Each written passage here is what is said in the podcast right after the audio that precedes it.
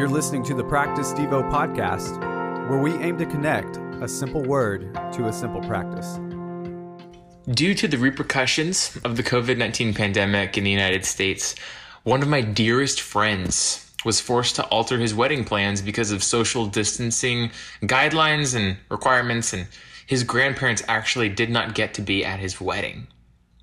Another one of my friends was going to have an internship in Houston lined up that perfectly complemented his degree and expanded his professional network this summer, but that actually didn't happen.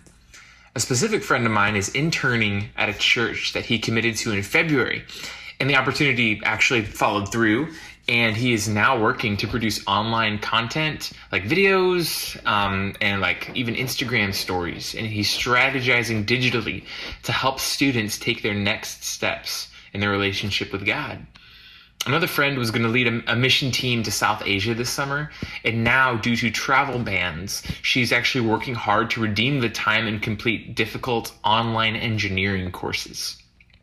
And in all of these scenarios mentioned above so far, uh, dimensions of being actively involved in spite of like the uncontrollable unknowns in life have been have been showing up all over the place and i think it's probably true in your own life and even as maybe your involvement uh, in your community or even just like your time outdoors has been really altered uh, in, in this year more than ever before. And that word stands out to me. Involved, to be involved, means to be committed or engaged. To not remain in stasis due to some kind of indecision, but it signifies like taking a step towards something in courage and confidence. As one finishing up my college years at an American university, I will be the first to ask someone that I've just met, what organizations are you involved with? Or on a more all too real note, hey, uh, are, are you two involved like, like in the context of like a committed relationship? And that's funny because I, I find a lot of my friends are reaching that point in life where you get married or you launch your career. And so the issue of involvement is very relevant uh, to me personally. And I find on some level that people consistently involve themselves with with other people in their lives, as well as in pursuits and passions and ambitions. And noting that broad thought, I also want to share a personal example of what I've been learning about the idea of complete involvement or, or like fully being involved in something. And this year, I've, I've been awakened to involvement in God's global purpose like never before. An imperative statement in the Bible called the Great Commission arrives at the very end of the story of Jesus as it is told by someone who witnessed his life named Matthew. Um, this commission hinges on the idea of involvement, and specifically, um, the, the the phrase is to go and make disciples of every ethnic group on earth which consists of proclaiming and demonstrating the good news that Jesus came to reconcile God with mankind. This imperative also calls disciple makers to baptize followers of Jesus in the name of the Father and Son and Holy Spirit in order to give all credit to God only, as well as teaching those same disciples how to live in an intimate way with God through obedience to all that God said.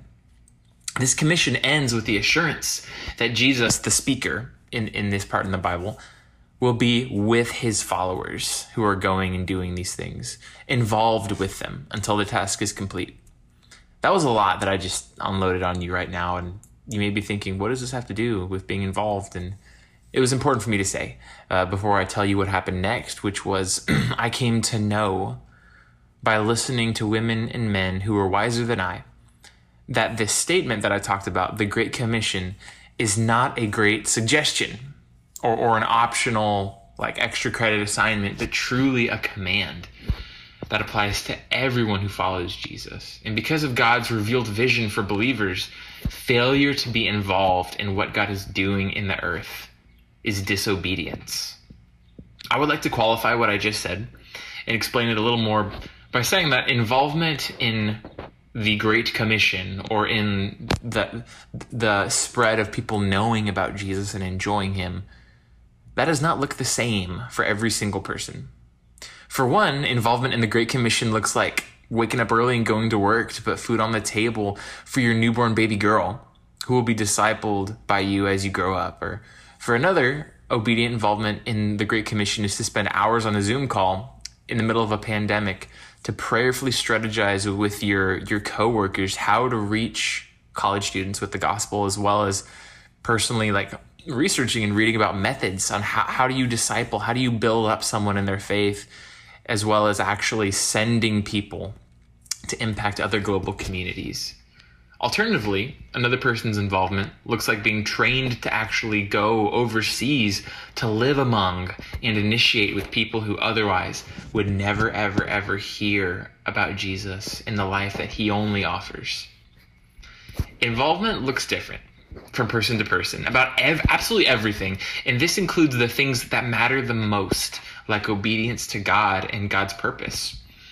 In conclusion, I would like to say that I think FOMO is 100% real. So often our involvement in something is driven by fear fear of missing out, um, or perhaps not getting the love we need, or the acceptance of people whose opinions matter the most to us. And, and this this is brought on by inaction, or fear of oh if I if I don't do this thing then there will be bad consequences and and I would just like to say that that God does not actually call us to action, to involvement by being motivated by fear, but instead by love. Listener, let me urge you now to not begin or even continue involvement in the Great Commission based on fear. My heart is not to tell you to go try harder and do better, thinking that that will bring you peace or bring you more favor with God. I want to tell you that following Jesus is not something motivated by fear of, oh, if, if I don't do this, I'll suffer, but more of a, how can I how can I not be with the one who has loved me so well? There's no fear in a loving relationship with God whose union heals us in this broken world.